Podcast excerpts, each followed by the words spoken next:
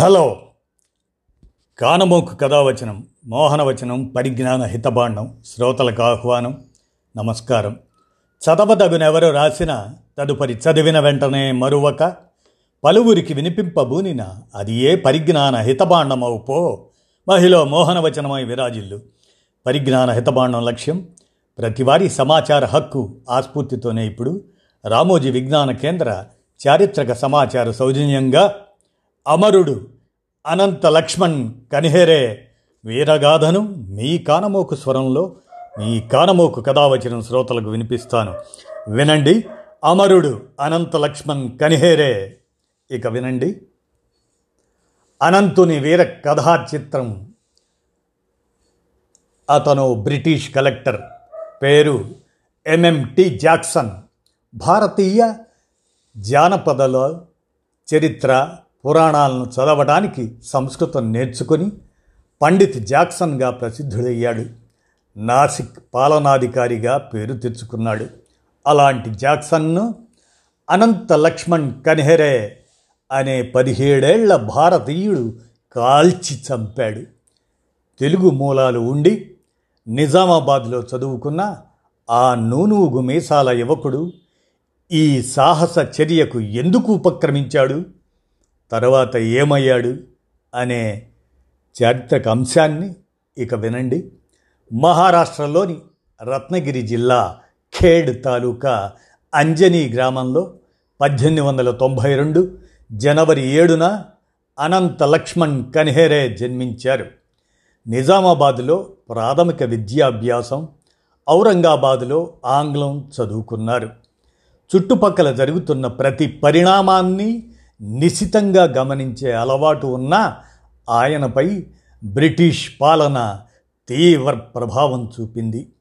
ఆంగ్లేయుల్లో కొందరు అధికారులు నేరుగా దెబ్బతీస్తారని మరికొందరు మంచిగా ఉంటూనే దొంగ దెబ్బ కొడతారని ఆయన నమ్మకం. అనంతుని అనుమానాలకు సమాధానంగా ఎన్నో ఘటనలు జరిగాయి. ఆ ఘటనల్లో మొదటిది నాసిక్లో ఓ బ్రిటిష్ పోలీస్ అధికారి పోలో ఆడుతుండగా బంతి రోడ్డుపైకి ఎగిరి అవతల పడింది. అటుగా వెళ్తున్న రైతును చూసి ఆ బంతిని తన వైపు వేయాలని ఆదేశించాడు. అసలే పోలీసులంటే భయం. ఆయన ఆంగ్లంలో చెప్పిందేమిటో అర్థం కాకపోవడంతో ఆ రైతు బిక్క చచ్చిపోయాడు. తన ఆదేశాలను ధిక్కరించాడనే కోపంతో ఆ పోలీస్ అధికారి ఆ రైతును తీవ్రంగా కొట్టాడు. ఆ అభాగ్యుడు మరుసటి రోజు ప్రాణాలు వదిలాడు. స్థానికులు ఫిర్యాదు చేయగా విచారించిన కలెక్టర్ జాక్సన్ రైతుపై పోలీసు అధికారి దాడిని అసంకల్పిత చర్యగా నిర్ధారించాడు. అతనికి శిక్ష అవసరం లేదని తీర్పిచ్చాడు. రైతు కుటుంబానికి ముప్పై రూపాయల పరిహారం మంజూరు చేశాడు. ఇక రెండో సంఘటన ఏంటంటే నాసిక్లో దసరా ఉత్సవాలను అట్టహాసంగా నిర్వహిస్తారు. యువకులు కత్తులు గొడ్డలను చేతబూని హరహర మహాదేవ వందే మాతరం అనే నినాదాలను చేస్తారు. స్వాతంత్ర పోరాటం నేపథ్యంలో వందే మాతర నినాదం మారు మోగితే కొత్త ఉద్యమకారులు పుట్టుకొస్తారనే నెపంతో కలెక్టర్ జాక్సన్ పోలీసుల పర్యవేక్షణలో నిశ్శబ్ద ర్యాలీలు నిర్వహించుకోవాలని ఆదేశించాడు. అది రెండవ ఘటన. ఇక మూడవ ఘటన నాసిక్లో అభినవ భారత్ సొసైటీని స్థాపించిన గణేష్ దామోదర్ సావర్కర్ కవి గోవింద్పై ఒక పుస్తకాన్ని ప్రచురించారు.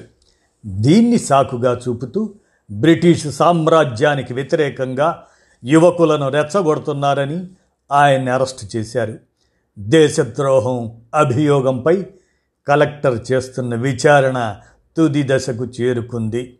సావర్కర్కు దేశ బహిష్కరణ విధిస్తారని రూఢి అయింది. ఇలా ఎన్నో ఘటనలు అనంతుడిలో అదే మన అనంత్ లక్ష్మణ్ కన్హరే అతనిలో తీవ్ర ఆగ్రహాన్ని రగిలించాయి ఇలాంటి ఘటనలు. బ్రిటిష్ పాలనను మరింత పటిష్టం చేయడానికే కలెక్టర్ జాక్సన్ భారత సానుభూతిపరుడి ముసుగు ధరించాడు అని నమ్మేవారు. ముఖ్యంగా అభినవ భారత్పై ఉక్కుపాదం మోపడానికి కలెక్టర్ కంకణం కట్టుకున్నట్లు రూఢీ చేసుకున్నారు అనంత్. దాంతో జాక్సన్ను పంతొమ్మిది వందల పది జనవరిలో హత్య చేయడం ద్వారా బ్రిటిషర్లకు గట్టి హెచ్చరిక పంపాలని అభినవ్ భారత్కు చెందిన కృష్ణాజీ కార్వే సారథ్యంలోని ఓ బృందం నిర్ణయించింది. అవకాశాన్ని తనకివ్వాలని అనంత లక్ష్మణ్ కనహరే కోరారు. ఒకవేళ లక్ష్మణ్ ప్రయత్నం విఫలమైతే కృష్ణాజీ కార్వే వినాయక్ దేశపాండే సైతం సిద్ధంగా ఉండాలని నిర్ణయించారు. హత్య తరువాత తనను తాను అంతమొందించుకోవాలని అనంత లక్ష్మణ్ కనహరే నిర్ణయం తీసుకున్నారు. అదే సమయంలో అనూహ్యంగా కలెక్టర్ జాక్సన్కు ముంబై కమిషనర్గా బదిలీ అయ్యింది. స్థానిక ప్రముఖులు ఆయన గౌరవార్థం పంతొమ్మిది వందల తొమ్మిది డిసెంబర్ ఇరవై ఒకటిన నాసిక్లోని విజయానంద్ థియేటర్లో నాటక ప్రదర్శన ఏర్పాటు చేశారు. అదే అదనుగా అక్కడికి చేరుకొని అనంత లక్ష్మణ్ కనహరే తుపాకీతో జాక్సన్ కాల్చి చంపారు. తనను తాను కాల్చుకోవడానికి యత్నించిన అనంత లక్ష్మణ్ను అక్కడున్నవారు పట్టుకున్నారు. విచారణ అనంతరం పంతొమ్మిది వందల పది ఏప్రిల్ పంతొమ్మిదిన అనంత లక్ష్మణ్ కృష్ణాజీ దేశపాండేలకు ఊరి శిక్ష అమలు చేశారు.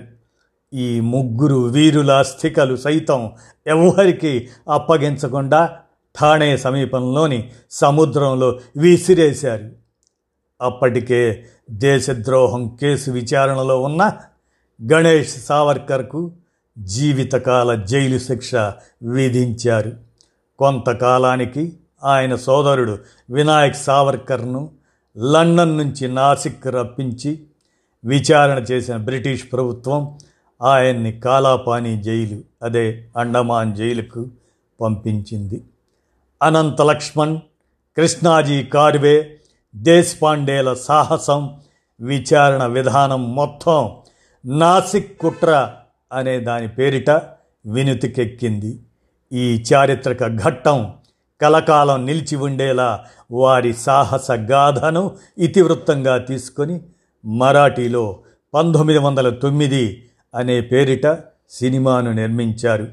పంతొమ్మిది వందల తొమ్మిది డిసెంబర్ ఇరవై ఒకటికి గుర్తుగా సినిమాను రెండు వేల పదమూడు డిసెంబర్ ఇరవై ఒకటినే నాసిక్ విజయానంద్ థియేటర్లోనే ముందస్తుగా ప్రదర్శించారు.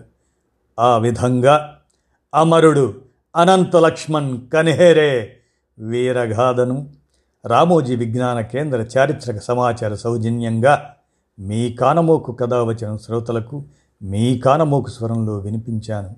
విన్నారుగా. ధన్యవాదాలు.